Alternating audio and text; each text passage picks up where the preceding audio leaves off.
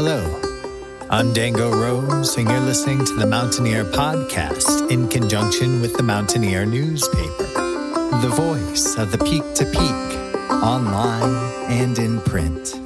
Brought to you by Mountain Vale Media.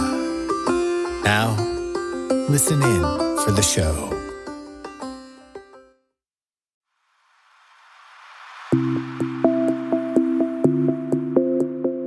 This is the Mountain Ear Podcast, and I'm Maryann Rosen, bringing you stories, history, or lore from or about the mountains you live in.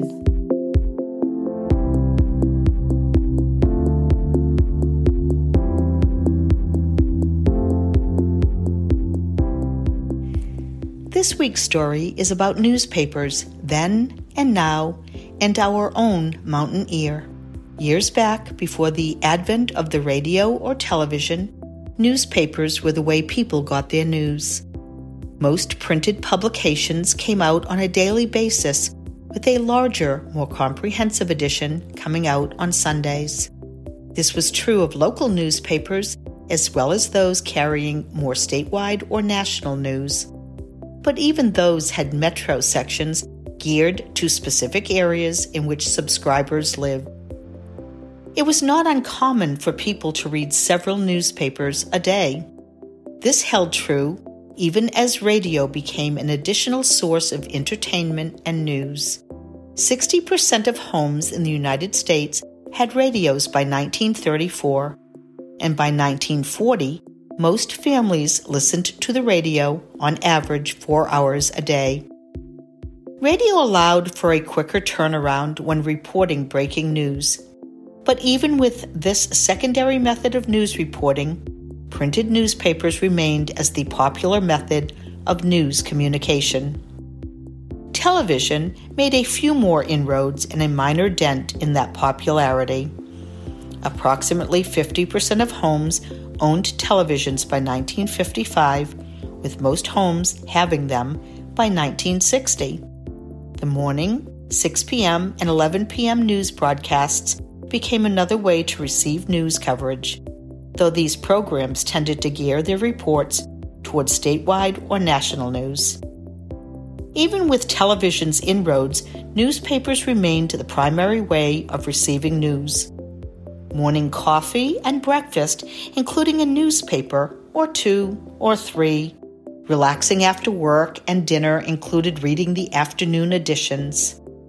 With most or all of businesses closed on Sundays, a lot of families would have a relaxed breakfast while reading all of the various sections of the Sunday editions of several publications.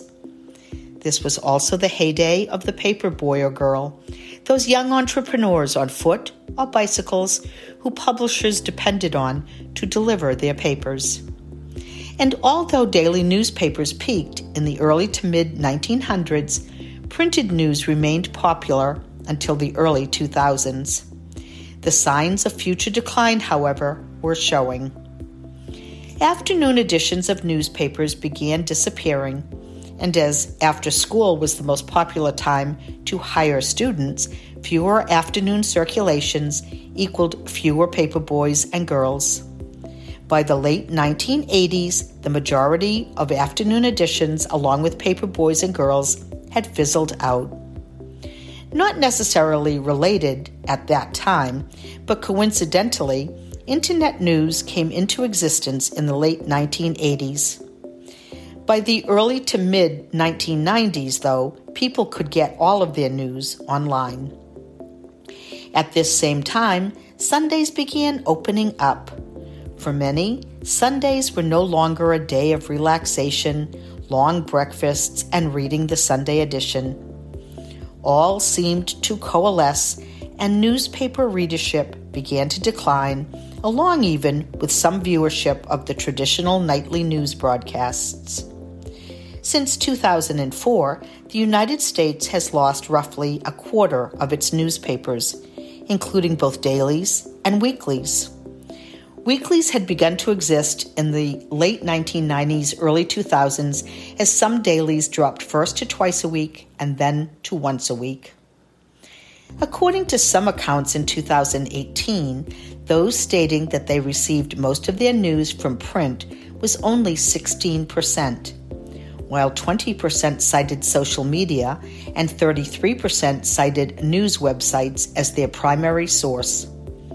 People listed social media, news websites, podcasts, TV, and radio as their news sources, while print newspapers lagged far behind. At the end of 2019, the United States had lost more of its newspapers. Again, in 2022, it was estimated that daily news circulation had declined by 13% more and Sunday by 16%. Gauging digital audiences for the entire newspaper industry is a bit more difficult since many daily newspapers do not receive enough traffic to their websites to be measured for the top 50 U.S. newspapers with an average of 8.8 million unique visitors across all devices, digital news was also down a bit in 2021. These numbers, however, do not include the Wall Street Journal, Washington Post, and the New York Times, which do not fully report their digital circulation. The biggest decrease, though, was in local news coverage, which has continually declined every year, including 2023. These reductions have left roughly 70 million people in places with news deserts.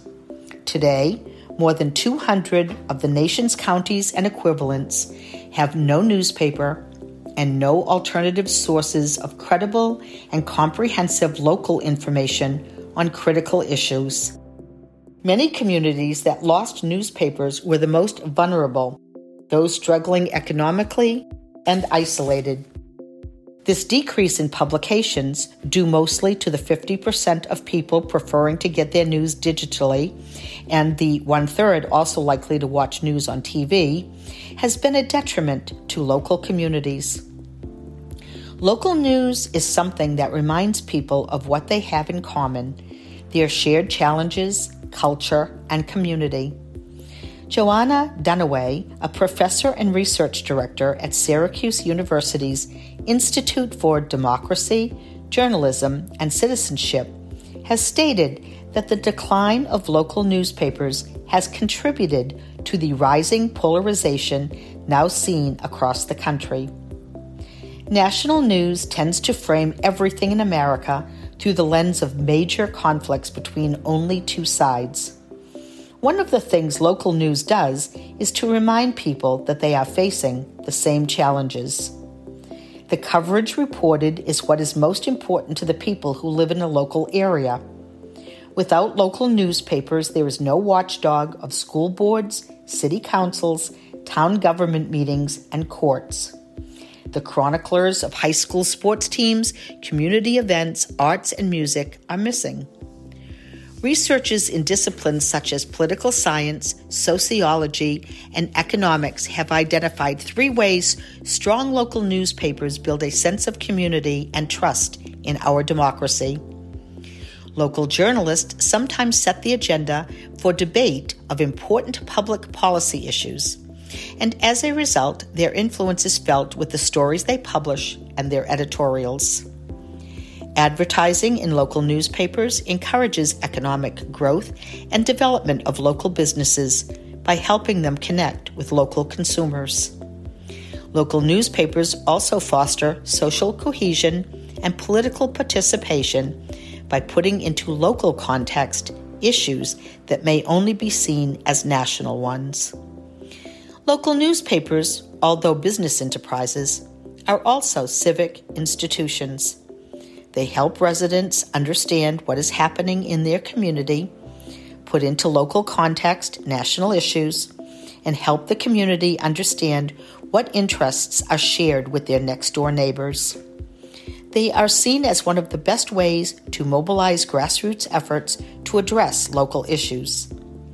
Historically, state and national papers have relied on small local papers to initially report on events and decisions that later become state or national headlines. Hometown papers record the ebb and flow of daily life. When a community loses its newspaper, residents become reliant on news outlets in adjacent or faraway counties for coverage. Weekly newspapers often have an outsized impact on the community, but their closing rarely makes headlines outside of the community where they are located.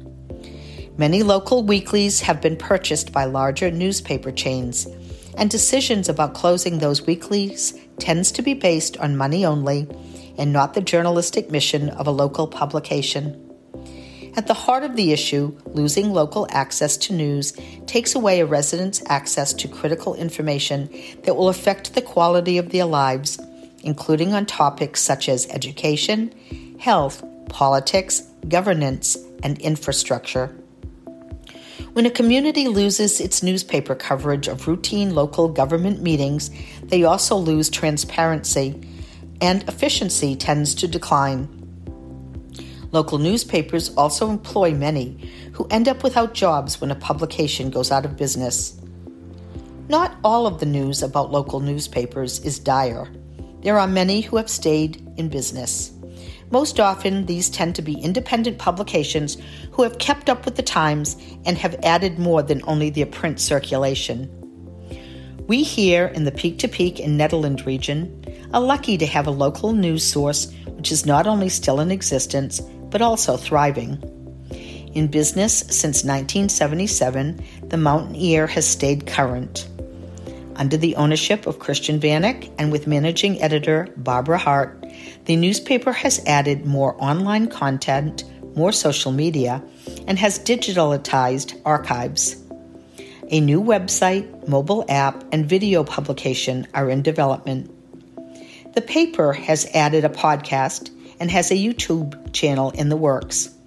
All of this while still investing in its print publication. Website subscribers seem to be a solid 10% growth each year since 2021. Podcast listeners are trending up, and bucking national trends, print circulation has increased. Vanek wants the community to know that part of the paper's mission is to provide advertising services and promotion that will help the local economy and local artists. He was quoted as saying, and quote, I think there's a lot more we can be doing to promote local artists and local musicians. I think we will really be working closer with this community over the next year. End quote. With offices in Nederland, Central City, and Blackhawk, the Colorado award winning Mountain Ear has consistently reported on stories about people who live in the mountains, columns about thought provoking issues, local news, music and arts, news of upcoming events, local government news, school events, and stories that affect life in the peak to peak. They also offer ads from the businesses in the area, reaching the entire mountain area and community. All of the things the paper provides are what the political, sociological, and economic researchers have deemed important for an area. The paper also provides employment to a number of full and part time workers, as well as contributors, along with interns. The Mountain Ear delivers the local news you want and need 52 weeks a year in our peak to peak area. Until the next story.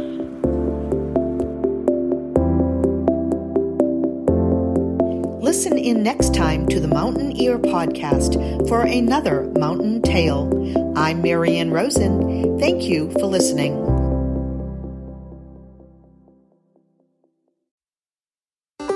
And that's it for our show.